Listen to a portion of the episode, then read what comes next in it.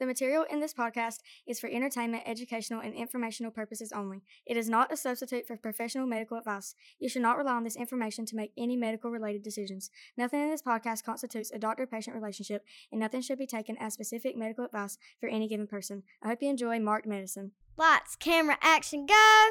Hello, everybody, and welcome to the very first episode of Marked Medicine. I'm very excited to be here, and we are glad that you've chosen to join us. I'm Dr. Mark Brulte, and I'm an ER doctor with over 25 years of clinical experience in acute care medicine.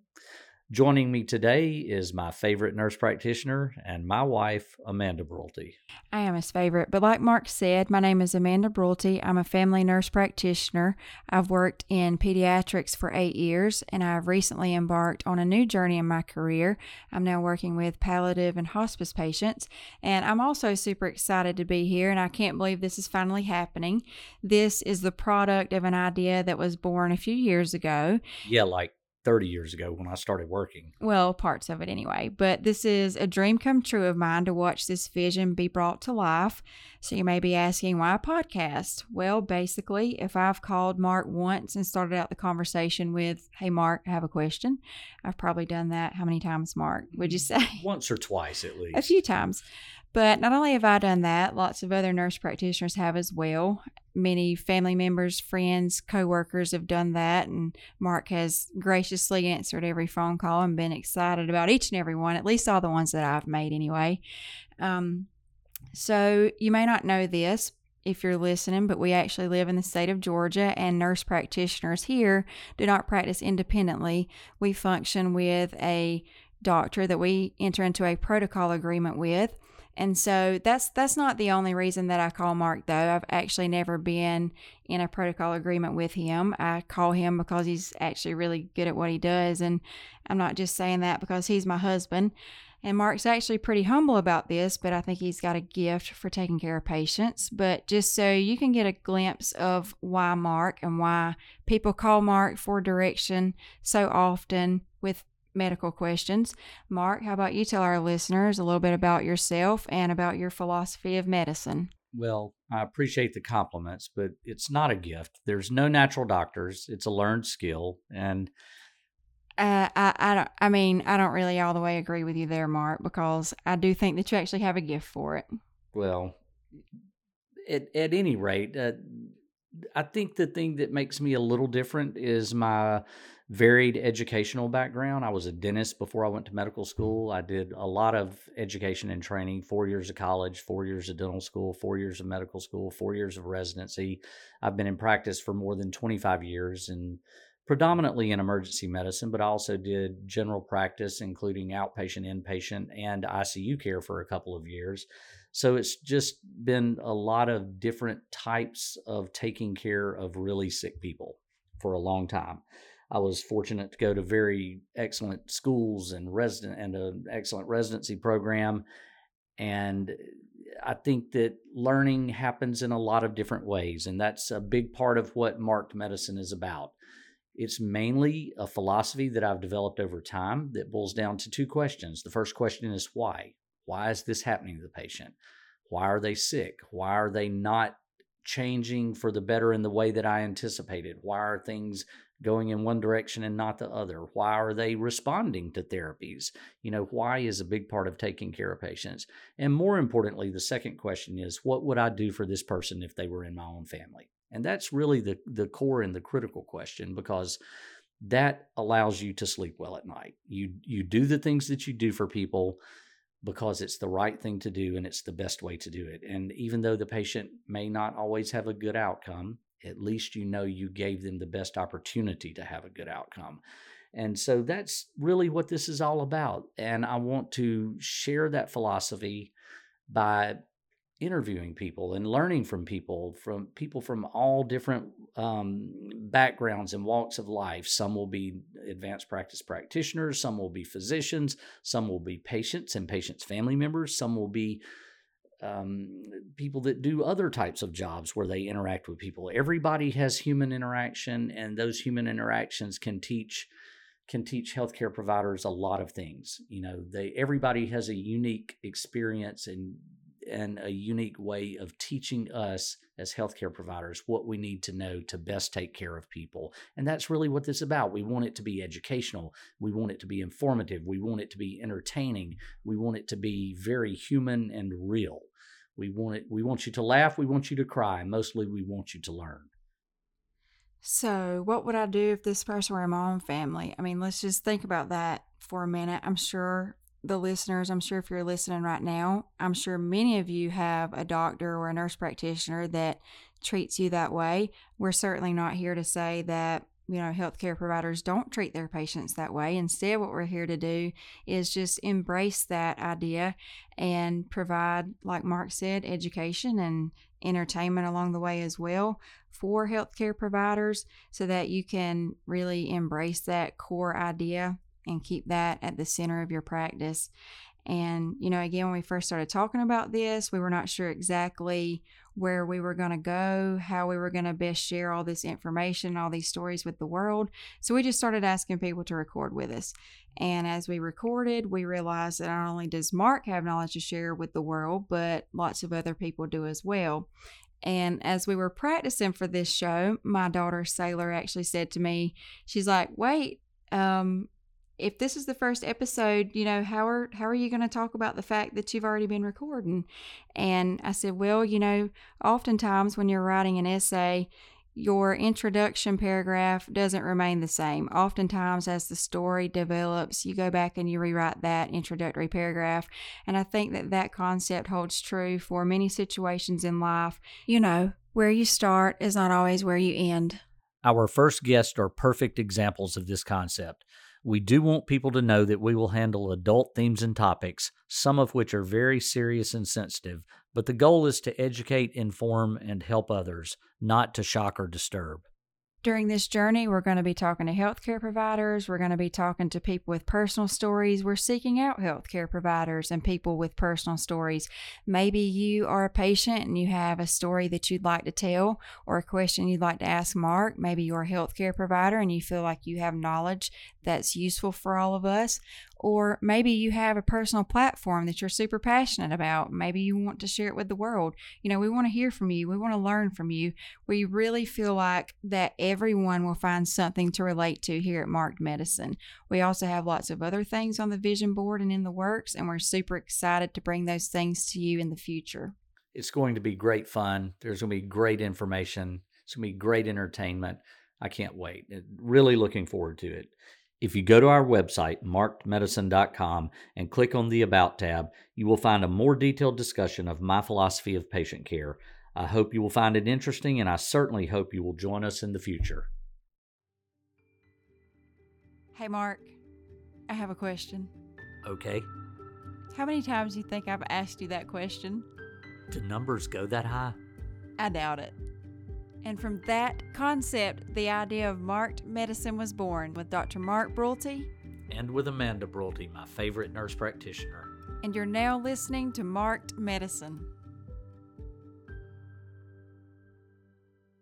Hello, we're glad you joined us here today at Marked Medicine. We're grateful to have our guest today. We have two guests. First is Miss Marnie Smith. Hello, thank you for having me. It's our pleasure. She is a pre K teacher with over 16 years of experience and has a personal story to share with us that is very important.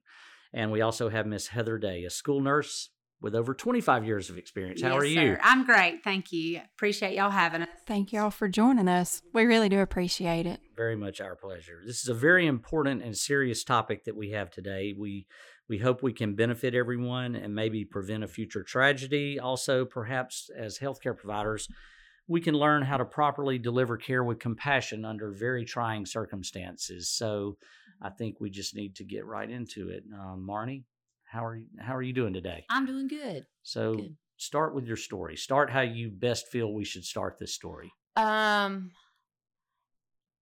I can start by saying that I lost my daughter to suicide four years ago, and you would have never picked it up. She was outgoing, a cheerleader, had friends, was busy, and never knew that anything that was troubling her that night that she did this she I nobody's ever asked, but I will share it on here. She had actually taken over the counter sleep aid that you get. We still don't know how many or whatever, but if you saw her on the street every day, you would have never thought that she was dealing with something like depression or something that was really bothering her at enough for her to want to take her own life. And your daughter's name is Caroline. And she was how old? 16. 16. Beautiful girl. Thank you.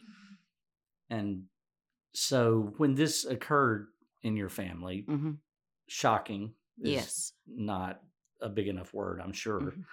Um, can you relate the events or what happened that night? Which I share this story often. We had it was Valentine's Day, and so that was the last night me and her and her brother got to be together. And I said, I bought him a heart shaped pizza from Danny's. Mm-hmm. And we sat around the bar that night and ate and just listened to her and her brother talk. There was a two year age difference. She was the oldest. And then she left to go to the baseball game at the high school. And when she came home, that it was probably about 9:30, you know, she seemed fine or whatever. So she went to bed. Her brother was already in bed. She went to bed and then I went to bed. Then I woke up about one o'clock to a message from her on my phone that said, check on me when you get up in the morning. So I run to her room to find her laying in her bed having seizures. So I immediately call 911 and I don't know if y'all want graphic stuff, but you know, I, I've never seen someone doing that. And at that point, she was already starting to foam out of her mouth and she was starting to lose her color. Mm-hmm. So I knew to start doing CPR on her. Mm-hmm. And so I started doing CPR on her. And I did that until the ambulance got there, which to me seemed like forever. forever. Mm-hmm.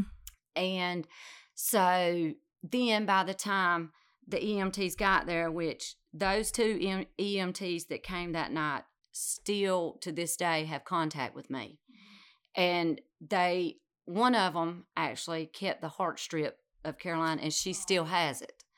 So I remember when they came in the room, you know, I'm panicking there and I'm screaming at them and they're trying to get me to go. And Caroline had written letters. They were laying on her bed. And so they got Caroline, you know, they had to do that thing to her chest. Mm-hmm. I remember they put her down on her floor, and I was like, you know, any mom for a teenager, I was like, oh, oh, oh my God. First off, her room's a disaster. I'm like, y'all are in here, and she's got crap everywhere. Yeah, you right. know, just I was typical like, just room. keep the clothes away to try to get her down, you know, and they were doing that as I start reading some of the the top letters for me. Mm-hmm. She'd written me and her brother. She'd written Addison, Heather's son, because they were lifelong best friend, mm-hmm. and then she'd written four other of her good friends. And I kind of was just reading through it, and I got to the part that I wished that I would have told you how I was feeling because I knew that you would have got me help. Mm-hmm. And so then I just really didn't know what to do. So my parents came over because they lived down the street.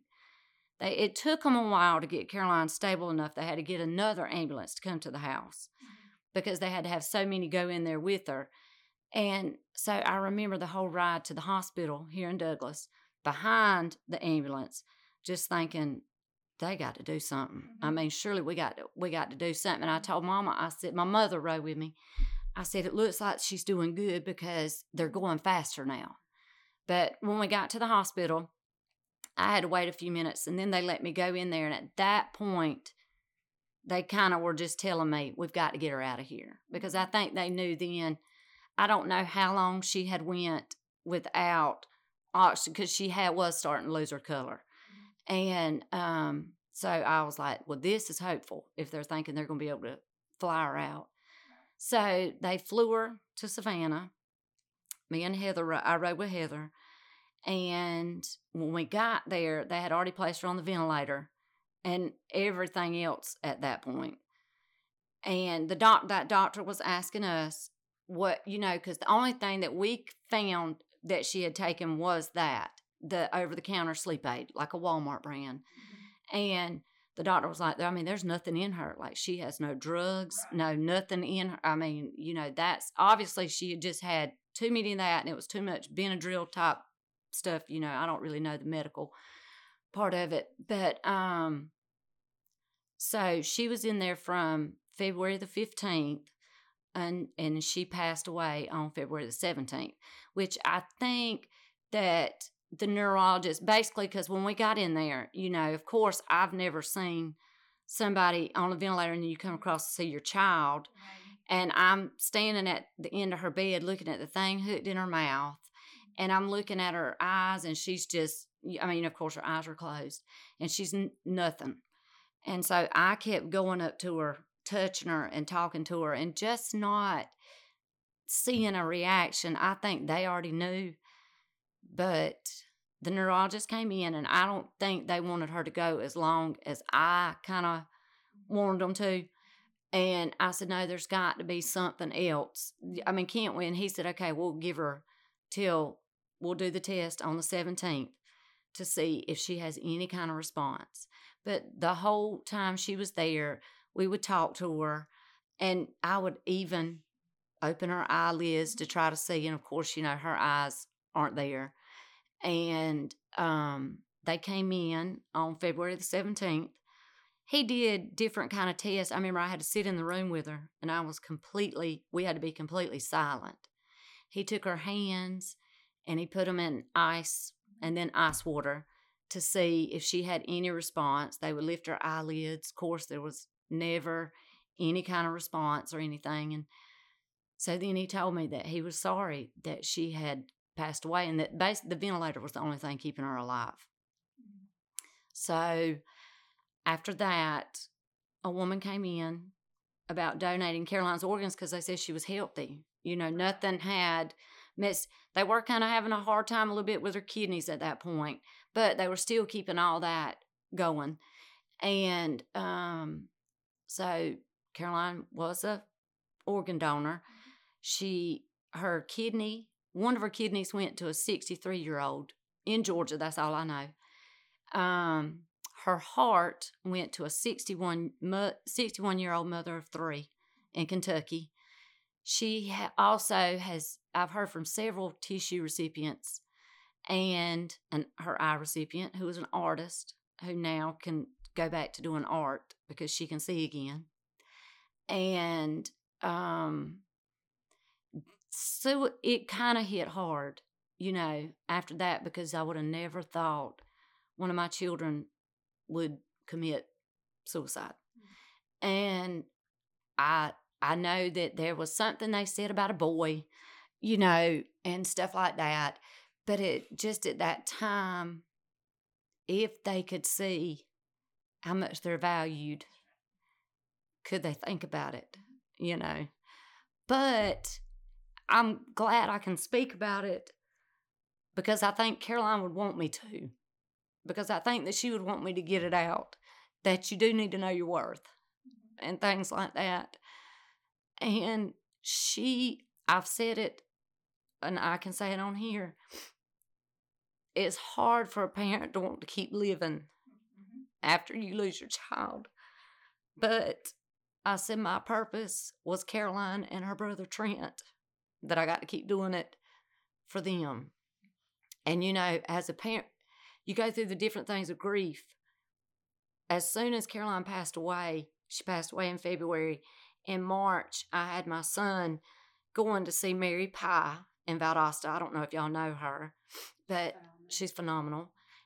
And he, I had him talking to her every month, and he still does, and he's in college now. But no, he doesn't go every month. But it took me until last year to talk to Mary. And she said, That's because you're not ready. Mm-hmm. You're not ready. You need to know when you're ready. And I can tell you, you're not ready. Mm-hmm. But, you know, of course, after Caroline passed away, a lot of people were like, Well, you need to get on medicine. I was like, No, because you can't medicate losing somebody. And I still have to deal with it every day. But suicide is a hard issue because people don't like to talk about it. Mm-hmm. People don't like to talk about their mental mm-hmm. health and that they're sad right. and that they're depressed because it's, it's, like it used to be a taboo. You right. know, we That's don't right. talk about that. Right. That's right. You would have never thought that something was bothering her because was she your typical teenager? Yes. She was moody, just I mean like a teenage girl. But you she wasn't one that was withdrawn Right. didn't talk to anybody, you know. So you would have never thought that this was something that just crossed her mind. And I never thought that night, as happy as she seemed, that that's how the night was going to end. I um for 25 years I've um, been out of residency. 100,000 patients. Thousands of tragedies and uh, it's it's almost impossible for me to sit here and listen to you. You're incredibly brave. Um, Heather, how long have y'all been friends? Actually, Marnie was one of my very first friends in the whole wide world. We've been friends since we were about four years old. Um, we went all the way. We didn't go to grade school together because she went to East Side and I went to West Side. But um, our sisters were friends, and we became friends in middle school. We were the the bratty little sisters that nobody let hang out with them. That I, I kid and I tell Marnie. I mean, I, I tell everybody. Marnie and I were the we were the best car thieves in the world. My sister and her sister, they could drive well before we could, but that didn't keep us from stealing those cars and getting uptown. So uh, Marnie and I have um, we have a lifelong history together. Um, and uh, and my son and Caroline um, were very close. And The same age, right? they, well, Addison's a year older. Okay. Actually, just a couple of months, but he was a grade older. Okay. But um, I don't. There's not a single memory um that I don't associate her with. And uh, I tell people a lot of times that I couldn't have loved her anymore if she had have been mine. And that's the God's honest truth. And uh, I I told Marnie that night whenever um, I got to call for Regional. Actually, the, the first thing I did was I went and woke Addison up because we knew that she had talked to Addison. And I said, baby, what what did she say? And um my reaction was inappropriate that night. And I have um had to fiercely apologize to my own son for that because I said, baby, why didn't you come get me? Why didn't you wake me up? And he said, Mama, she promised me she was fine. And he's literal, he's a child, and he took it as she's fine, which she had had told him that she was fine, you know, and that whatever she was upset about, whatever was bothering her was going to be fine. So I went down to the hospital and um when they said they were going to ship her, I told Marnie, I said, "Well, let's we're we're going to we're going to be fine." You know, like I thought we're going to get to Savannah, they're going to they're going to pump, they're going to bind and we're going to be fine. And um the second we entered the room, I knew we were not. I, I knew medically um, with my background that we were not. Um, but thankfully, she had some amazing, amazing doctors, and Yes, they did. did. they did a lot to um to help our feelings. I feel like, Mhm. and and to help the enormous amount of of children that were there to show their support.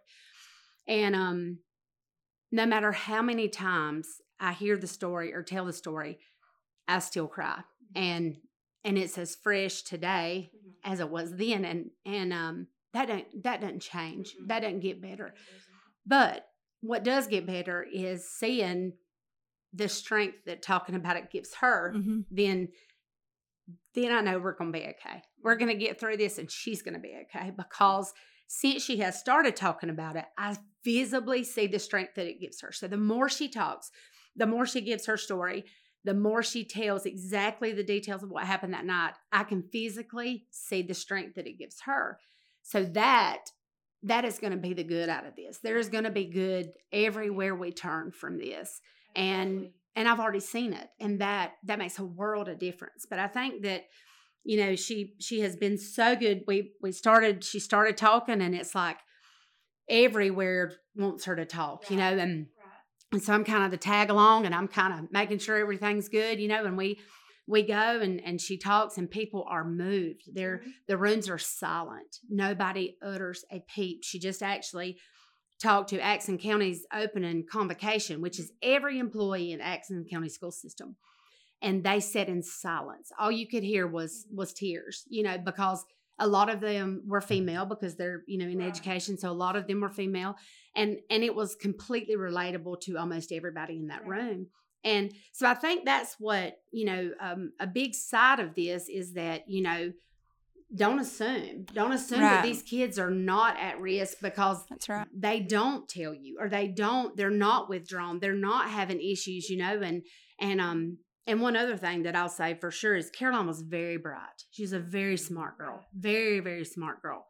Um, had a stubborn streak a mile wide, but she got it mm-hmm. honest. Mm-hmm. And and she she would speak her mind and tell you. So you would you would have assumed that she would have been one that would come and say, "Mama, you know, I'm struggling. I got to do this. I got to do that." So you can't assume. You can't mm-hmm. assume with your own children. You can't assume when when kids come to you like as a school nurse, you know, we have we both are, work at Ambrose and, and we have some lower income kids, you know, some kids with some real problems, you know. So don't don't assume because you have one or two that don't that they're they're above this because they're not nobody. Nobody is above this kind of thing. And and it and when it does happen, you can't, you know, I, I saw Marnie mentioned the stages of grief, and I saw those firsthand with her mm-hmm. literally stage by stage. And the worst one for me to see as her friend was the regret and the second guessing of what she did. Mm-hmm. And I, mm-hmm.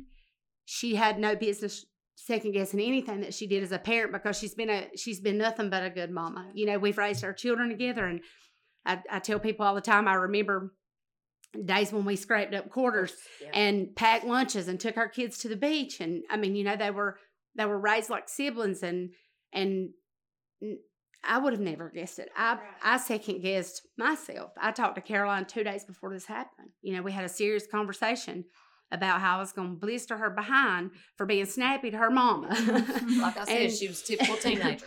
and she said Girl. hey heather and it i takes will a village. Yes, it does. I said, You get your butt on that phone and mm-hmm. apologize to your mama. She said, Aunt Heather, I will. I said, Okay. You know, so it's, you know, you just, that was the hardest part of the whole thing to me Mhm. was, was seeing her, her have guilt over something that Mhm. she did not have to have any guilt over. She's been a fantastic right. mama. Well, thank you. But you know, I said with suicide, you know, you le- you're left with daily why. Right. You never are going like if someone's right. diagnosed with cancer, you you That's know the why. Yeah. But with this, you don't know the why. So That's I right. still question myself: Did I not do this good enough? Did I not do this? And now she was the princess because she was the first grandchild and the Right. first great grandchild. So she was spoiled, but it's just like she was stubborn. She was your typical teenager. Me and her would go to blows, but just like That's we're just normal. just That's right, like normal. you just Normal, normally yeah. do. It's And no, normal. no excessive behavior, you know, no, nothing, no Mm-mm. risky behavior, nothing that, you know, that we, we could have identified at, at the time for Yeah. sure. And I still, I can still go. I still go through the stages of grief. Now, every night I don't sleep because I'm scared. I blame myself because when she came in, you know, she was fine, but I have fell asleep for a moment to wake up to my guilt is how long has she been laying in there before I woke up to the message check on me when you get up in the morning. So I was like, uh, so I don't sleep at night because I'm scared. I'm I'm scared of the what ifs. And every time I close my eyes, I still see her laying there having seizures. That's that's what I see. And that's why people said you need medicine. I said, no, I don't want medicine because that does not go away. That's mm-hmm. something that you'll just always see and deal with. But like my son is at college, I'm scared to death something's going to happen to him. So that's why I'm just like, that's another what if. So I don't go to sleep. I just sit there. And I think that that's how it's always going to be. you know you hear you, you hear in society all the time that that suicide leaves such a such a hole such a void and and that is that is the truth. It and it's not just is. for the people directly involved. Her friends had That's right. that um you know her family her grandparents her aunts uncles you know you know we we all have that. And um but it it is it is a selfish thing in the, in that respect you know that it that it does make you question things and you do you do worry about things that you wouldn't have before and and so you know she is right i see her struggle with that daily that what if something happens to Trent and what if you know something happens you know um and a lot of a lot of Marnie's has turned has turned into not taking care of herself focusing more on you know her children at school. What she's not telling is she came back to work immediately um because she had to. She Mhm. said you know i can't i can't stay home. I can't i can't stay here. Um but then there are comforting things that that you can think back on, like the amazing emergency room staff, like the amazing flight nurses that that did things that looking back now give us some peace knowing that they tried, knowing that we were in the right place, knowing that they did, you know, the things that we could live with, you know? I have like I wear around my neck. It's her thumbprint. When she was in Savannah, they came in and they wanted they brought the plaster in there and made the imprint of her hand, which I have sitting by my bed, and then they did her thumbprint that we could send off. They sent off, and it makes into the the charm and everything. But just those nurses were like, they saw how many people her friends sat in front of those automatic doors. It was just rows of them. Mm-hmm. And they were like, We have never seen anything like this. They gave them markers and paper. They all drew and wrote notes, and they wanted them to hang them in Caroline's room. Mm-hmm. So, and you know, then we they we'd all come in there, and the nurses start reading, and be like, "Do I really want to know what happened that night?" I said, "No, we probably don't really want to know what happened that night." But it would just give us something to laugh at, you know, Right. and just keep every. And I'll never forget her first nurse when we got there was a male nurse, and I had him turn a red because I was trying to be positive, and I was like, Caroline, if you could see how handsome your nurse is right now, and he was like, Stop, you're making me blush. But they were just so took such good care of us and mm-hmm. took such good care of her and like her very last nurse which she had been with her a couple of times she was pregnant with twins when they took Caroline into the to the or for her organs she would text me back and forth you know let me know how it was going. And you know most of the time probably when you leave you don't get that same contact and interaction but they still did. And even after she passed away some of the nurses still reached out. Mm-hmm. And like I said, the EMTs from here, I don't know if we could use names, but they were the two that actually came and they are still in contact because they said that it was just an impact that night. They had never Mhm. seen something like the you know, and to see that she was not a troubled child or she was not there wasn't a list of that she's always been Right. depressed or something like that they said she just made an impact on them that night. Like I said, Paige still has Caroline's heart strip from when they got her heart back. And she said, I keep it in my pocketbook and I still keep it. And Jenny reaches out to me like when they brought the uh, organ quilt, the organ donation quilt to Coffee Regional just this past April. Sarah reached out because Caroline's picture was on it from that year. And Jenny, she'll tell me they've got the organ donation flag up, and you know, they're just they have really helped me a lot, and, and they even come to the house and see me sometimes, and stuff like that. It just shook our community because nobody saw something like this Coming. coming. And then we also had a cluster. What they what they've identified now as a cluster. Mm-hmm. After that, you know, we had another uh, another child that actually passed away from suicide. It was two um, weeks. Two weeks. Two weeks later, and then we had several attempts in the area. So um, that's deemed by the Department of Public Health as a cluster activity. Mm-hmm. So um, out of that cluster activity, um, Know Your Worth was born. No, the Know Your Worth campaign was born from that. Um, and so there are positives in this whole thing. Um, and like I couldn't help but be in medical thinking, you know, those nurses probably never thought that what they were doing would one day be something positive that she can think on. So, you know, like Right. just the little things That's right. that stood out like like the flight nurse contacting us, like we might not have thought a whole lot about it that very second, Right. but thinking about it four years, Years later, later. that Right. got us safely to Savannah. That it- got us there. and it took her all of 10 Yes, seconds. absolutely. And Right. like, and and I remember, I can't tell you her name. I can tell you exactly what she looked like. But we went in one morning. and She had braided Caroline's hair. They told us to go get um, toenail polish, and they would paint. You know, we let they let us paint fingernails and toenails, and you know things like that. That just somebody went out of their way. Yeah. Just Right, you know, to be just polite just and one little thing. I said and- I think they did it too because they knew the severity and they knew that Caroline had already basically passed away.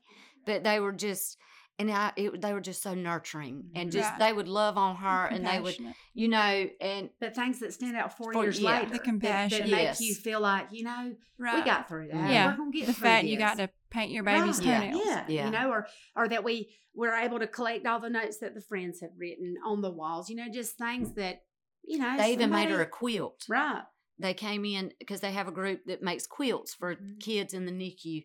They came in and they said, "We've got Carolina quilt. Can we put it on the end of her bed?" And then they made her a pillowcase. You know, I mean, they just were constantly just there, and they were so nice and compassionate. Uh, they even let me camp out in that little waiting room right beside. I Uh-huh. remember it was right beside her room. Actually, a little doctor's Doctor's lounge. took over, and they. I mean, I, I think the the doctor was really supposed to get some rest in there, Yeah. but like They let- literally they sleep. me- Yeah. Because I told him I he didn't need any of that. he didn't eat it. No, he was good. Doctors need to work. They don't Yeah, rest. yeah. There, there's not enough of them. They can all just sleep later. They That's need to right. work. They went and got us blankets to lay on that little couch because it was directly connected to her room, and I was like, I don't want, I, I don't want to leave.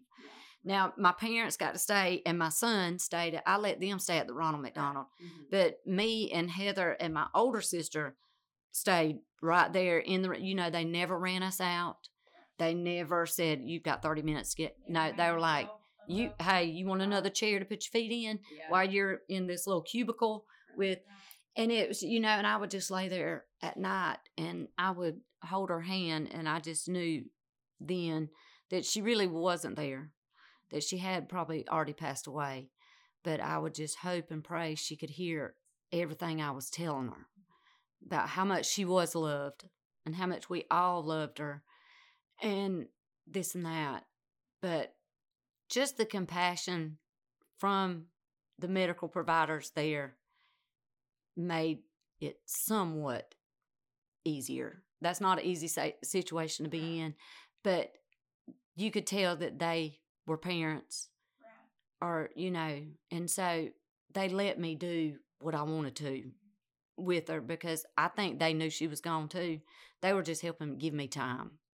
a, a lot of what Marked Medicine is about, well, really what it is about, is I want healthcare providers and patients both to understand that, you know, you should treat your patients as if they're a member of your own family. And and patients need to understand that they deserve that. And so every question that I had written ahead of hand uh, uh, ahead of time about this podcast today, y'all have touched on and done a far better job than anybody could ever hope for. But one of the questions specifically was the impact uh, upon y'all and your families that the the attitude and the the caring nature of the healthcare providers. You've more than adequately touched on that. But what can y'all tell the healthcare providers about what this does for a family at the at, in an acute end of life situation? I mean, Yeah, Eh, would you obviously y'all are still talking about it four years later and and the impact that these people had on y'all I- i don't think the importance of what we as healthcare providers do and how we treat families can be overstated. Well, and before you get into that, let me just say that um, Nick and I have a family member who passed away by suicide, and you're right, the impact is not just on one or two, you know, and the impact is forever and it lasts forever and it never goes away. And I do think it's important for healthcare providers to remember that there's there's a person and there's a family on the other side of this that forever carries this with them. Right. Yes. See, that's what I was saying. I think, you know, you're not ever, you're left with why. And like a healthcare provider can prepare a family if this person has cancer or if they were in an automobile accident and this is what, but I think once you could tell with those nurses and that doctor that they were just as taken back by, I mean, you know, this is a vibrant, healthy 16 year old who we're laying here looking at right now that has committed suicide. And you could see the genuineness in them that they they couldn't answer the why, but they wanted to help try to give a lit peace. But you never have peace from it. But they were just for the healthcare providers to know just to take the time, let that person cry to you. I, the nurses even cried with me. And because they were just like, you know, she's just, you would have never thought it just looking at her. They even told us that they said, um, Marnie and I were in the room with them, and um, they told us that they had never seen the amount of support, love, friends with with a patient like that. They had had other kids in that ICU that had committed suicide. They shared that with us, um, but they said they lay there alone, or they lay there with a mama that's crying, or or a daddy, Yeah. or or something, but never like two waiting rooms and hallways full of, of friends and Right. you know um, people came you know they flooded in so they were they were even I, what what I'm saying by saying all of that Mhm. is I think it was a learning experience Right, for them right. because they were they were admittingly saying we haven't seen this That's right. you know? Um so I, I think it was we were all learning together.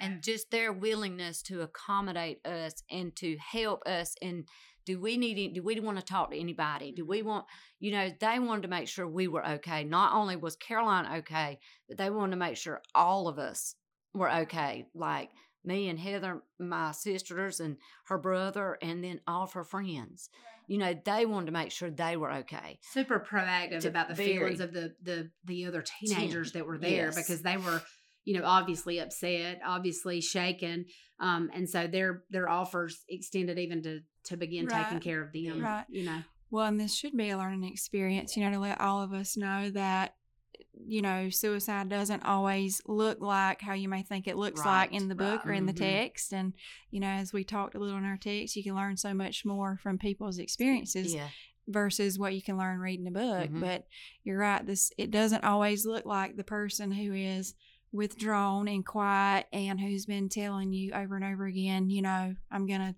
take my life away or whatever. Um, that's a great learning experience. And to touch a little bit on when you talked about the stigma, maybe both y'all did, of mental health, and you I've heard you mention cancer a couple of times. You know, it's and we've talked about this before, but there is a stigma around mental health, and I'm not Yes. sure Mhm. I'm not sure if you experienced this. I know it sounds like y'all had a lot of support. I know you Mm-hmm. have great support in Heather, but you know, God God forbid, but you know, parents who have children with um, terminal illnesses, Mm-hmm. you know, we're we we're in the South. You know, you want to do something to help them. You show up. You try to take a casserole. You Mm-hmm. send flowers. You're texting. What can I do? You're posting. You know, you're whatever. Yeah. And, you know, some people, because of the stigma of mental health, you know, their child may be going through something, you know, mental health issue or whatever. And all of a sudden, you know, there's there's not always somebody there bringing a casserole asking, "Are you okay?" You know, instead, it's almost like the opposite. You know, Right. society's looking at you like, "Well, what did?" And I'm not sure if you experienced this, but well, what did you do to cause this? Or. Yeah. what What's did going you do on over there yeah, what did Mhm. you do to make her do that? Or you must have done something. You know, I've even read things like that on Facebook. You know, Mm. it's like, well, if you have a child that does this, well, look at yourself. And you know, it's not it's not always that way. And it it is very sad for people that there's such a stigma with mental health issues. and I think that's why so many, why some of the suicide rate has went up because there is such a stigma. Mhm, You mhm. know, it's Well, of like course, social media is uh, That's you know, right. a, That's a right. huge contributing Absolutely. factor now.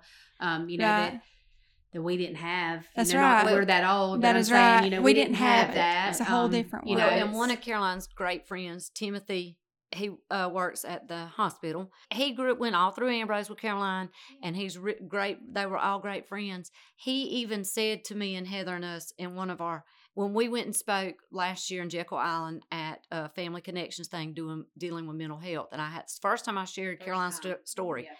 and it was for all of our regions um thing. He said black people didn't talk about Mhm, mental mhm, health. mhm. You sure didn't tell your mom and them. You didn't tell your daddy, your grandma, none of them. He said, but after Caroline passed away, he said they immediately, their whole friend group, and plus some of his with his other friends, he said every day they decided they were doing a wellness check on each other. And he Mhm. said, and we're done Mhm. with this. Stick, Right. You know, that, Right. oh my God, it's, it's terrible Right. that you, you're sad. Yeah, what you a know, he's- legacy. Yeah, he was like, we're not doing. and So he said they still to this day, every single day, check on each other to make sure. He said because it is a serious issue that, that, people that don't was know. one thing that was that was born out of know your worth too is is the collaborative was pastors counselors greenleaf um you know surrounding county. Um, we had we had the mayor, we had county commissioners. They had you know everybody was on board with that. Um, kind of addressing it with with every group of people that you know were here in our county. You know, um, because, because an issue. everybody can make such an impact. absolutely Right. Yeah. Mhm. absolutely. And that's one of the things that one of my questions was um, since this is was an adolescent, Mm-hmm. okay, this was a teenager, um, your daughter. Uh, what do you think the main stressors of modern adolescence are? I've got a list, and I don't know, and I know it all we on overlaps, and it's already. not, and it's not so cut and dried. Uh, Mm-hmm.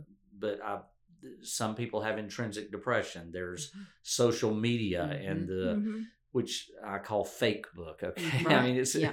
you know uh, um, I know the kids don't do Facebook, but you get it um, the concept. And there's peer pressures and wanting to fit in. There's drugs, alcohol. There's relationships that they think are so important and the end all be all of Oh, life. And literally in 20 years they won't even remember the person's Right. name. But, it's, so but it I is don't- important to them Them at, at the that moment, time. yeah. so I don't Right. know which ones of those y'all consider to be the most important, or it's different per individual. I, you know, I don't know. I mean, help help us all. I think it's a It's a combination, combination of of all, all them. I, I really do, Mhm. and I, I think that um, not even speaking medically, just as a mama, I think um, sometimes personally that I have failed to realize in my children that things that they think are a big deal, I do not. Right, And so we have That's to. right. Yep. It doesn't matter what we think, Mhm. you know. right. Um, it just matters what they think, and, That's and right. whatever they think is is their reality, That's whether right. it's right or whether it's wrong. And you know, we can say, you know, it's not even going to matter in 10 years. It Mhm. doesn't matter. It matters to them then. That's you right. know? That's So, you know, I, I think it's a combination of all of it. Right. I really do. And I As think- kids are under A lot of pressure. so They much are. more pressure They than are. we were. It, it's coming from different Yes. avenues, And- and, it's hitting them at such a young Right. age too to be under so much That's right.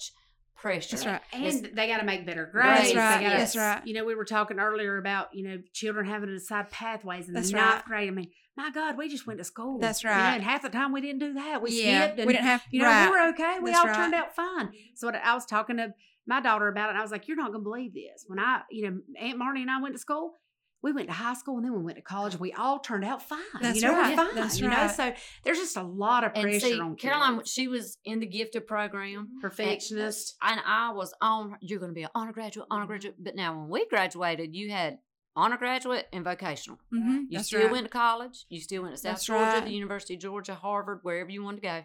You still did it, whether you did vocational. But I was like, no, you're you're gonna. And I I I learned, and then after, and honey, she would bucket. And but honey, she might go in one day have a 0 Mm-hmm. and then the next day come out with a ninety five in the class. I'm like, you know, don't have to do anything, but. I was like, these kids are under so much pressure. It's, it's From- lot. And so when Trent came along, I was like, when he was get because he was in ninth grade when Caroline passed away, I was like, you know what? If you're an honor graduate, you're an honor Right. graduate. It makes you see things I, yeah, differently. I don't care. I don't That's care. right. That that is not important to me. You want to go to school, I back you. You don't want to go to school, I back, you. That's And right. So like I said, now he's in Athens and straight A's, and I'm like, and he missed being an honor graduate by a tenth of a point, but I was like, hey, look where you're at. You- I mean, you're still doing this. It didn't. just- it didn't affect them There's, at all. there's so many. Well, I don't remember who were honor graduates. when Pressure. You don't. You uh, don't. The I know it pressure. wasn't me. You don't remember. No, of just being a teenager. Mhm. You've got girl boy stuff. You Mhm. got Mhm. This one might think she's a little more overweight, and really Mhm. she's not. She's That's right. perfect. That's right. This one might have a zit. This That's one's right. got black hair, but she'd be prettier blonde. You know, I mean, there's just so much they have to deal that we didn't have to deal with. And and I think And there's people- stigma with talking to your parents There about that. is. You know, like There saying is. because you know I I try you know go in and and I I, I tell people a lot of times this tragedy made me parent different. It Mhm. made it made me It does. it made me be a human different. Yeah. I- when I- you go I mean, through. it- that sounds odd to say, but no. it really it it changed my parenting it changed my life it changed the way i react to things and um it kind of lines a lot of things up as really don't matter you know really really at the end of the day it doesn't matter you know and and so but i but i think that you know like my daughter and i have a relationship where you know we can talk my son and i have a relationship we can talk i'm you know just as involved as Marnie was in their life. That's you know? I mean, you can think you got all that figured out, but there's things they go through that they don't There tell is. anybody about. That's right. You right. know? Well, and it's interesting you say that because, you know, and I'm sure you learned this in school too, but one of the things that we actually do learn is just ask the person, you know, Right. Yeah. are you okay? Are you Mhm. thinking about hurting yourself? And I feel I've had to do that a couple of times in in my job and I've had to do that a couple of times with family members and it's hard to do that. It's hard to ask Yeah. that. Mm-hmm. And I I do think it matters though. Sure. You know, and I think it Well, that day that that happened, Caroline had woke up with a sore throat. And so I said, All right, well, your grandma will take you to your lifelong pediatrician who thought Caroline hung the moon because she was the only one that could talk him out of a shot.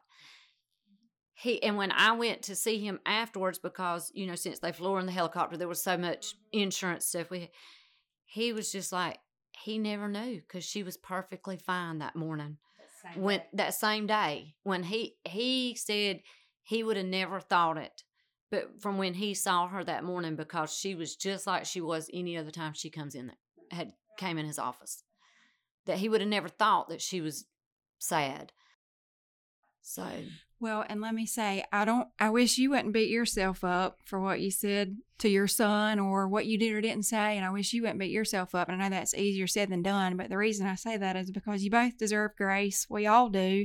And give yourself some grace. I can see where sometimes, you know, someone on the outside, again, you know, may want to, I'm not saying in your situation, but they may want to say, well, what was going on? Or, yeah. What was missed or what was this or what was that you know that's not always the case. It's not always textbook and you should give yourself grace because everybody's just getting up for the most part and doing the best they can every Yeah. day. For Well, yep. And, uh, you know, I actually had scribbled down a comment early on listening to y'all speak about I heard the guilt in your hmm in your statements And and, f- out and of- we from felt both of the y'all. guilt. and it's i think it's and i'm certainly not a psychiatrist but i think it's a guilt born of frustration and a lack of control okay i think that because if anybody because if you could change it you would sure, don't- absolutely. and i heard i heard heather say that her reaction that night was unacceptable or abnormal or whatever words you use, but i describe normal in this That's situation right. there isn't a normal isn't Right. and You're so I don't I don't think that that's I, I understand the emotion behind it, but I think anybody observing it that's objective and fair would say that's right Right. that, and that's really right and i'm not sure an if it's incorrect and an inappropriately placed guilt upon yourself and you too as a Mhm. mother. And Yeah. and Well- so and the other thing that I heard y'all say was why why and a part of another part of marked medicine is I tell people, healthcare providers, you know, ask why. Why is this happening to a patient? You know, and I'm speaking pathophysiologically, trying to make a diagnosis. Mm-hmm. And that's great. That's fine. That's science to the limits that we can utilize it to help people and overcome disease and treat disease. But this is a different kind of why. Right. This is there's oftentimes in life not a why that you can understand. There's only a what. Okay. Well, it And is a different kind of why, but not. I mean, That's and I know very I'm kind of. frustrating to hear, but true. I know I'm kind of butting in, but it's it, that I think you're. I have a very relevant point that goes along with what you're saying, and maybe you can help me put it into words. But maybe because of the stigma, you feel like you don't know the why, or you feel like it's a different kind of why. Because I don't know, you know, mothers who have children who have a terminal diagnosis. Again, God forbid. I know you're very active in childhood cancer awareness, and you know. I don't know if they always sit around and uh, sure they ask why. Sure, Sure. Yeah. sure. Yeah. But I don't know that it's the same. Right. And why not? You know, because what your daughter went through is no different.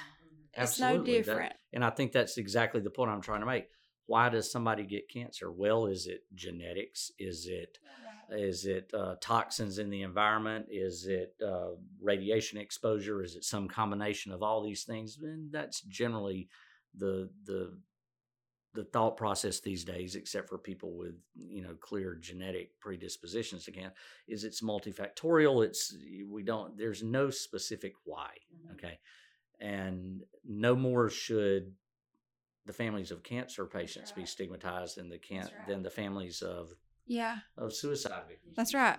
Because nobody's nobody blames the mother of a child who has Right. cancer. Mhm. You know, and honestly, from the outside looking in, I don't know anyone that blames you for what your daughter went through. And I I wish that you could feel that too and embrace that and I wish that anyone listening who may be going through something similar could embrace that same thing because it's just as real Yeah. as those other things. It's uh, it's a, it's a terrible topic. It's a necessary topic. It's a topic that needs to be educated and talked about. That's which right. is and and this is placing a lot upon you and I, I almost i'm loath to ask this but i feel like i have to is there anything any advice you can give to people in general in specific how can you help families maybe prevent something like this and and i know that's asking a lot of you and and it may and i know that Because every again, situation nothing- is every Yeah. situation is mm-hmm. different Every Right, because there's nothing you should have done different. Right. There's not. Well, culturally, we lack resources. We We, lack the resources that just just like in you know, I have children every day that need they need to see somebody. They That's have right. issues that require That's right. counseling services that either number one, Medicaid doesn't pay for, That's right. Or number two, the people aren't there. Mhm. They're just physically not Like in there. our area, we don't, Don't have, have the any mental of we, health we resources. are No. struggling. We are struggling with those types of resources. So we can we can advise parents all day long. Seek help. Do this. Do that. They're not there. They're and not then there. they fall into the well, we don't take your insurance. Right. That's so right. then these parents right. are like, okay, well then we're gonna move on. That's right. And but now I will have to say the one that Trent sees, Mary Pie in Valdosta, she is phenomenal. Yeah, she's been Phenom and you know, she was like, if I don't have it, I'm gonna find where we can get it. And you know, and she would tell about s- there was actually another mother who her daughter committed suicide. She was a cheerleader. Mhm. She was everything, you know. very similar very- stories. Yeah, very and I mean, it just kind of came out of nowhere. And but Mary also did tell me that they were seeing a cluster of it happen Mm-hmm. in Valdosta. Uh-huh. It's just like they don't. I feel like there is not the resources. There's not. And I'm not trying to blame everybody's problems on social media. Right. Sure, yeah. But Mhm. I do think that that plays a lot, It in my opinion. Mm-hmm. You know, because it's just a totally different mindset than what we're used to. Yes. and, there's, so much hidden. From there's us a lot that we hidden from can't us. You see. can you can think you're all over it. Let me tell right. you, those are the smartest, right. technically Yes. gifted kids that have That's ever come through the world are And- coming right now. And the stressors that they have if they don't, if they leave somebody on read, whatever Right. that Right, but means. yeah, we didn't answer know, them in right. seconds. Oh my goodness. And then, you know, and I think, you know, because of that, like for example, when we were younger, if we were at home because we were in trouble or whatever over the weekend, it wasn't rubbed all in our face who all was at the party That's having right. fun. Yes. Mhm. You know, right. And so now, and it's and it's hard to parent nowadays It too is. because of that. Because it's like, how do you make her sit at home and not let her go when because she's then, going to see everybody else? yeah, Right. because we came from the uh, bag phone. Right. Yeah. You you weren't texting and you weren't but Seeing pictures. Yeah, but it, and the beach you're behind era. yeah. you know, like and you do a- you would feel time. guilt if you got on to them and be like, well, you're not going out there tonight, mm-hmm. and then you'd feel bad because well now everybody's gonna make fun of her. Now That's everybody's right. gonna say, Yeah. oh well you couldn't do Yeah. this because you got in trouble. Oh yeah, So right. you know I would be a little pushover sometimes for Caroline because I would just we feel all are. feel heartbroken. Oh my god, okay, you go ahead, go ahead because I don't then want you begin right. to parent out of guilt. guilt. Yeah, That's so right. it, you know, that's a whole nother ballgame. That's So, right. but it's it's so hard because Very. of the situations Yeah. they Right. deal with. It Right. is. It's And hard to parent. I can't say that since this happened now, Trent, her brother and I, we we talk about Caroline, but it's we've never sat down like that whole night because his room was, was across from Caroline's. Like they have just a little hallway. I never wanted him to see her. I never wanted him to see her like that because I was like, you know, that's the picture I don't get out of my mind. I don't want him to, but we don't ever bring up what that night and what happened and you know i don't know if that's good but you know in which mary uh, has said she said y'all need to talk about it. She said but marnie he won't talk to you about it because he don't want to see you cry. Mm-hmm. And i said well i don't want to talk i don't want to say something because i don't want to make him cry. She said who gives a shit? Sorry. Cry. That that's what you got to do i mean you know but i i think he i don't he doesn't tell me if he's sad and you know but i can kind of tell but he just handles and deals with it but he being the sibling to someone that committed suicide he's done phenomenal Absolutely. he has. He still you know, like I said, he has a purpose, and I think his purpose was Caroline that mm-hmm. keeps him going.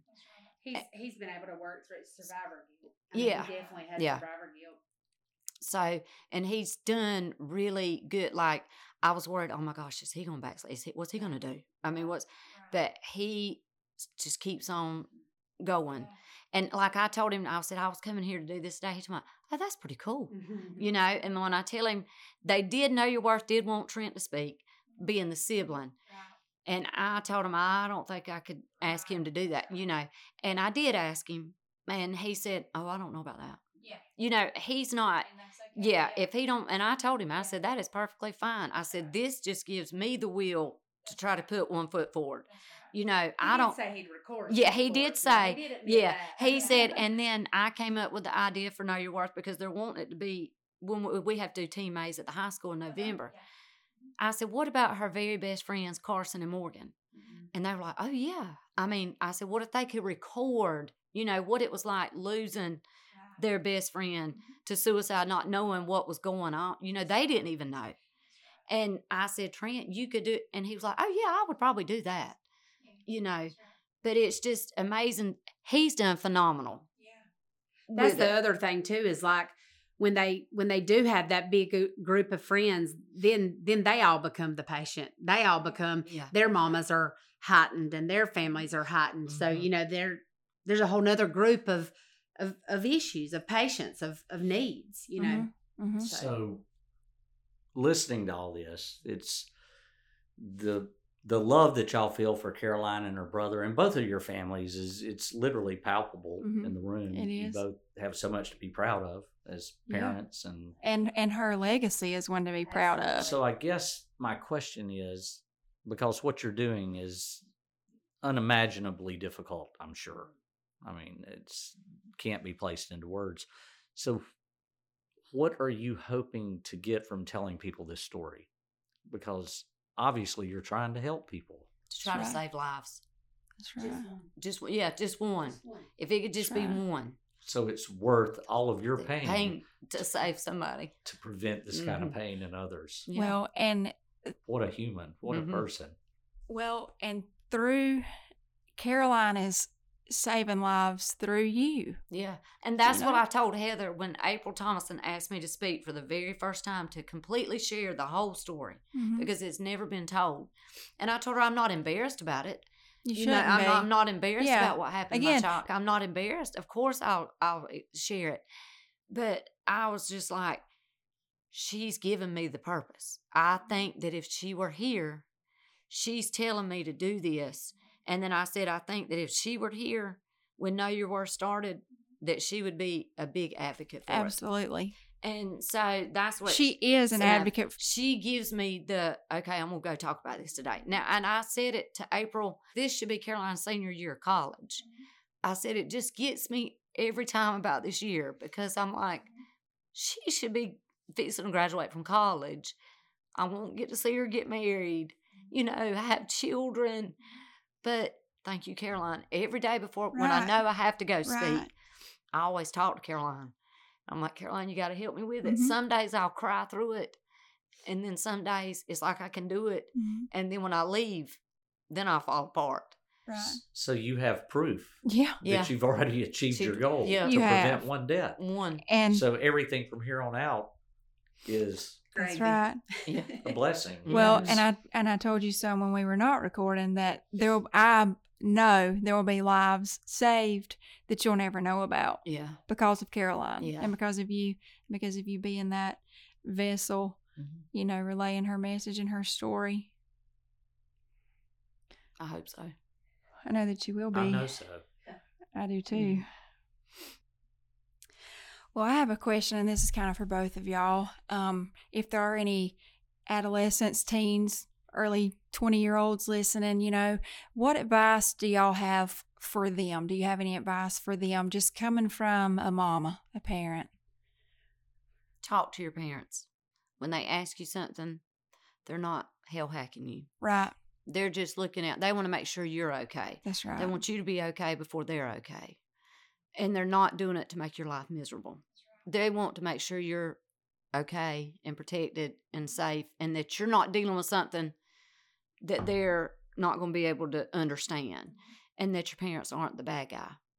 That they're there to help you. If they didn't ask, then they wouldn't want to help you. So they're asking because they want you to know that they are there to help you and will do what they can to help you if you talk to them. That's right. Well, and maybe maybe for you, Heather, or both of y'all, what advice do you give to parents? I I say stay involved. You know, um, and, and even though you're shut out nine times out of ten, just go back. Continue to go back. You know, um, I think if you ask either one of my kids, they'll probably tell you that they know I'm crazy, and I and I'll live by that. That's okay, because sometimes you have to show them that that you are a little bit crazy, and it works out for the best for me. I mean, I've I've gotten mine this far with with that kind of with that kind of parenting. Um, but you know, just revisit it. Go go back, go back. They turn you away, go back. That's all you can do. You know, um, at the end of the day, they're not going to realize until their parents themselves one day. That's right. um, That's that, right. that you really aren't crazy, that Right. you really aren't mean, and Mhm. that you really are smarter than they ever Mhm. gave you credit for. right. You know, Mhm. um, I did the same thing. You know, my Mhm. parents were divorced, and I I gave my mom a fit, but it didn't take me long to realize my mama was a very smart woman, and she she raised uh, independent girls um, on our own, and and you know we turned out fine. Now you know we had rough times, everybody does, you know, but but that experience um, of being raised by by a strong willed single mama, um, it makes you the same way. You parent the same way, and so you know I, I think kids just they want structure. They they want you know they want to know that we care and, and we love them, and uh, we just got to keep going back. You know, regardless of the outcome, just just just keep trying. You That's know? what I told mine. If I don't ask, then that's showing you I don't care. I said, but Right. guess what? I do care. I do care. And I do love you. And Mhm. so that's why I'm to keep asking you That's right. and asking and asking. Might cause a blow up, but at least I asked. And they're they're gonna always It's- have friends that maybe their, Their mama doesn't don't ask, ask. because listen, hey, let's be honest. I think you said it earlier. We're all just putting one foot in front of the That's other. right. You know, no, I, I'm not judging anybody's parenting skills, and, and I, I hope to Jesus nobody's you know judging right. mine because mine have have been off the chart at times, and you know by the book sometimes, and uh and that doesn't matter because nobody's right. paying bills at my house. We're all doing me. the best So, we can. Well, You That's know, what but, uh, said. The but grace is for everybody. That's you know? right. That's the right. scariest hood you'll ever go through is parenthood. That's, That's right. there the is truth. no That is manual right. on doing it. That's right. That's, that's right. Are there any risk factors that either one of you can identify? Because I know you say the signs were just not the typical signs were not there for Caroline. Are there any signs that maybe peop that you feel like, well, maybe that was a sign, but I didn't know it was a sign? And you may not have any, but are there any risk factors you can help parents you know, identify? She touched in the letter that she wrote me. I should have brought it, but it said, "I thought." Because she was very involved, like she would go to party. I'm not one of these mamas who thought my child didn't ever do this because I was not Well, going to ever be like we that. live in a small town, yeah, and that's and just I mean, and I told her where if y'all are going to a party, let me know you're going to a party. You know, Mhm. and I just would be honest honest- with yeah. me. Right. And she said in her letter, I thought that if I drank more, it would make me not feel so bad. She Mhm. said, but that uh, was only made it worse. And then, you know, so at that moment, I mean, I didn't, I mean, I knew, yes, I'm not going to say I, I didn't think that my child didn't drink because, Hopefully, yes, none of us say ever that. had. or ever Yeah. had. Hopefully, none of Yeah, us sit you know, here and say that. I don't, I don't live in that world. But I was like, wow, I didn't really know that, you know, she was trying to mask something. Using it as a Tool. tool. Yeah. Mhm, But um mhm. that's that's one thing. And just if your child probably which now Caroline talked, you know. I- that's that's what I'm just sitting Si- here thinking is I think that's part of the problem. problem. I think it's We we, don't look really- for signs and, and they're not there. they're not there. You know, Yeah. and I think you know, like you know, reading in the books and learning in nursing school and learning in you know uh, all this. You know, there are documented signs, but they're just they're not there anymore. They're you not. Don't have it anymore. They're not. You don't, and that's that's part of the risk is that you know, as educators, as parents, as medical Right. professionals, we're looking for those boxes we can check off, and they're just not there. they're not They're there. not there. They're not and, there. and she can't be the only one they're not there for. We're Yeah. not foolish She's not. enough to think that She's not. you know that these kids that have you know everything in the world you can't check those boxes but you That's also right. can't check the boxes for the kid that has a mama that is not in their life That's you know, exactly can't- right. there's just no by the books There's not. boxes There's anymore. not. Well, I think lightning does strike, Mm-hmm. Absolutely. it's it's it's a real thing, and I don't know that there is a way to prevent that. But I think what you're doing. Oftentimes there are signs. Mhm. Oftentimes there are people with difficulties, Right, and right. oftentimes people have insight to these difficulties.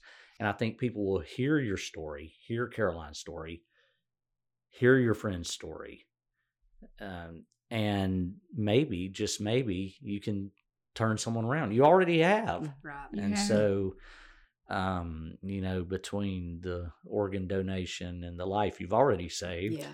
you know, you're Right. you're doing better than most of the doctors I know. That's right. well, and I'm thinking back, you know, so we kind of touched on any advice for kids, any advice for parents, you know, and kind of circling back to what we're doing, advice for healthcare workers. You know, I Right. worked in pediatrics for eight years, and Mhm. you know, the kids come in for the well checks, and the ones for the adolescents is a little more in depth, and you know, they're supposed to go through the questionnaire in front of their mama, and you know, answer it if they're drinking or if they're partying or Mhm. if they have any thoughts of hurting themselves, and Mm. who knows if that's even read, you know, or looked Yeah. at, or if they're telling the truth. Because most time, you know, their mama's sitting there like that. who knows if they're honest? But I mean, can you give any tips for healthcare providers? Like, is there? I know you said your daughter's pediatrician who adored her. Yes. You know, saw her that morning, didn't see any signs. We Mhm. all know that he did not, or yeah. he would have done Everything. anything Yeah, everything, just like anybody would have. Um, but are is there anything that you can think of for other people that maybe healthcare providers should do or ask, or a way they should ask, or any tips? You know, it seems like it would be easier for the healthcare providers for the adolescents if their parent could be in the room because I Mhm. think they would be more honest Mhm. Mhm. with you know. Mhm. But I mean, I know of course you can't do that because Right. they're an adolescent. But I just just because from what we found out with this uh thing that what is it called here that goes through the school where the kids it's actually they just found out last year april was- was saying that it's asking questions have you Mhm. thought about killing Mhm. yourself Mhm. have Mhm. you and this is something that is sent out to everybody It's a risk survey. Uh, yeah Okay. a risk and survey. so it goes like at the high, High school? school, yeah. Okay. and she said getting it we were starting to see in middle school more and more and more it's like i guess i think that they could be more honest i know they might think their parents might be disappointed if my mama sees that i've been drinking Mhm. you know so i'm not going to be honest and i'm not going to be honest with you that i'm really sad and really Mhm. think about dying hmm you know so i don't know But you know, to speak on that though, if we could let anybody know listening, you know, if you are having that thought, if that's your barrier for not seeking saying help, yes is your mama's disappointment. they're not disappointed because they'd much rather have you here Absolutely. than to know that you smoked a cigarette Mhm. or, Right. or went to a party or they would much rather have you here Absolutely. you know And I, don't, I, I just personally don't think that medically we're going to catch a lot. I don't think I just don't. I, I think that they can be more anonymous in a school setting. Right. Um, they're going to talk to their friends. Mhm, Um, mhm. but you know, as parents, I think our job is to educate our kids to be good friends and Mhm. to to listen out for their friends. That's You know, to to to know what's inappropriate, to know that you know it's not betrayal. Um, Right. to look out for your friends. Um, but I, I think that you know being able to respond anonymously is Right. is probably where we're going to find find It more is, you're right. anything. Mhm. And you know, as healthcare providers, it may be all that we can do is just try your best to Yeah. treat every Mhm. single person how you'd want your own child, Child to be treated. treated. Sure, and Right. not just assume because they have friends or this Right. or that or the that Or because couldn't they're a be cheerleader, risk or for it. because Right. they're, you know, Miss Yeah. Beauty Queen, right? Right, That, yeah. that, that because they're they're driving the mercedes or they've got right, this yeah. you know that they're good yeah, That's right. that's If- exactly right. if somebody wants to reach out to y'all for a speaking engagement, I Mhm. don't know if y'all have a, a means or a route to do that yet. Um, if not, certainly, certainly you can tell us if you do. If not, they can always reach out through our Through website. us, and we would be glad to podcast, relay and the we'd be glad to message. put in touch Mhm. with y'all. But I, I think that people should consider that. Organizations, schools, yes whatnot should consider. well since we've started doing speak. this there's been ware county has had a flux uh, An influx flux Mhm. of suicide Right. So Ware County is now taking in. They want to be part of Know Your Worth, Mhm. and I've spoke to several places in Ware County, in which I got to go next week and speak. But it's there's more counties are starting to want to get it because they're starting to see it and they want it to be talked about. and because school wide, we have students that you know they identify more with maybe the lunchroom Lunchroom lady, ladies. or maybe the That's school right. nurse, maybe the Mhm. counselor, maybe a teacher, maybe it could be the custodian. Right. You don't know. So everybody needs to be educated on, you know, just building a relationship with these kids. Right. You know. and we are lucky because we we are from here and we know Mhm. about the Know Your Worth Yeah. Collaborative. And later in our show, we hope to have some of those individuals speak with us as, as well. But for those of for the listeners who may not know what Know Your Worth is, I know that's second nature for us. Mhm. Tell them a little bit about what that is, if you don't mind. Know Your Worth started um, a little over a couple weeks after Caroline passed away, and it was a pastor. Actually, the superintendent said, "What can we do? We've got to. We can't. We got to save our kids. Something's not going doing right." So a pastor, what was his name?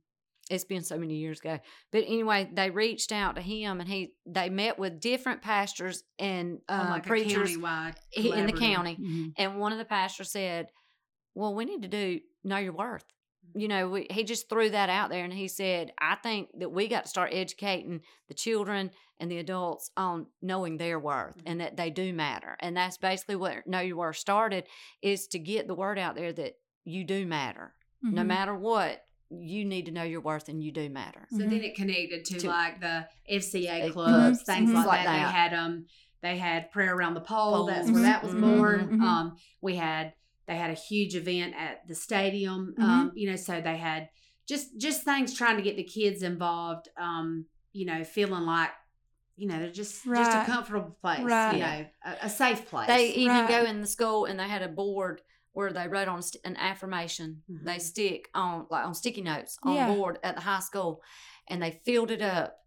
And then if anybody needed an affirmation, just something to make them feel, Right. They'd go and pull it off. and Oh, in awesome. no time, they are steady having to refill that board. Yeah. You know, and it's you know they just said that they would just come by and grab it, and you would have never thought. But really, these kids need to know their worth. They do. They do. And and I actually do believe that Caroline knew her worth and she still is worthy. She's still touching so Mhm. many Well, thank you. lives even today. Mhm. But to go back to Mark's question, so that's a little bit about know your worth. You Mhm. can find that online, but how can people find you guys online? Uh, Or how can they contact y'all rather? I'm sorry. I think probably by email, is going to be the best way. Mhm. And um, they can email Marnie. Um, they can, e- yeah. What what's your email? It's Marnie, M A R N I E, dot Smith at coffee dot K twelve dot G A dot US. Okay, and we'll link that, That, in our yeah. show notes Mhm. for everyone and And then Heather's is the same way, but he- hers is Heather dot day. mhm. okay, But and the we'll whole link last that. part, yeah. So if they would possibly like to have y'all for a speaking engagement, they could reach out Yeah, through sure. email. Mhm. And again, if we get a message, we'll be more than happy to Yeah. forward that on to you Mhm. guys because y'all's story is very touching. Mhm. It is, and when we, you know, when this idea came to me, well, actually, I got the idea because I saw where y'all had spoken in Atkinson Atkinson County, County. yeah. I Uh-huh. didn't realize you were doing it Yeah. now, and I was like, oh, you know, that Still may kind be new. Yeah. but y'all are doing phenomenal. Y'all are doing phenomenal, and I'm. I really want y'all to know that there is no doubt in my mind that there will be lives saved that y'all never even know about I sure hope because so. of what y'all are doing and Mhm. because of Caroline. Well, thank you. You're welcome. I want to thank y'all for being here. Thank you for having us. I want to tell you that Caroline is alive in a She different kind of way than Mhm. you would have wanted. But Yeah. uh, But she does it's, live it's on. an amazing thing you're doing. Thank you. Thank you. Thank y'all. Thank you. Well, Amanda, I believe what we just listened to is an example of the very best that human beings can be to take such a tragic situation and turn it into a story of hope and good. What she's doing is brave beyond compare. It's informative beyond anything you can imagine. And the importance of what she's doing just simply can't be overstated. She's already saving lives, and her outreach just has to be expanded beyond what she's doing now. I agree. Her compassion was palpable. Her genuineness was palpable. Um, both she and Heather, and the story that she has to tell, and the story that Caroline has to tell, is very important. And this is not an ending to Caroline's story, in my opinion. This is a beautiful new beginning.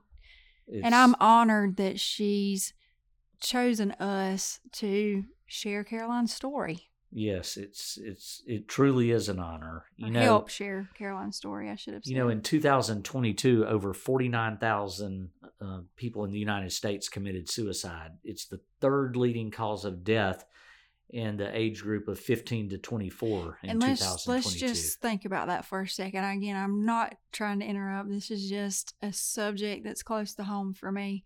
But the third leading cause of death for 15 year olds, 16 year olds, 17 year olds, the third leading cause. Yes, it's it's it's a healthcare catastrophe. It's a it's something that needs to be approached by the healthcare system. It's difficult. You know, you just heard the story. There's oftentimes not you know uh, a foreshadowing of this of this event about to occur. At And- least not in the way that we're teaching today. right. Hopefully, this can help start to change that to a degree. but there's that's 5000 5000 uh, americans between the ages of 15 and 24 commit suicide annually That's far too many. and it's you know it's what we hope to do here at Marked Medicine is we hope that healthcare providers can learn how important it is to be the type of provider that leaves patients and families knowing that you cared for them and you tried no matter how horrific the circumstances. I mean imagine what they lived through. Mhm. well you heard it. You don't even have to imagine it. And and yet they still care for the nurses and the paramedics Right. and the people that came in and changed the linens and the doctors Right. and the helicopter personnel everybody everybody that was involved in her care Right. made the most terrible thing they will ever experience as good as it could right. be That's exactly what I was thinking.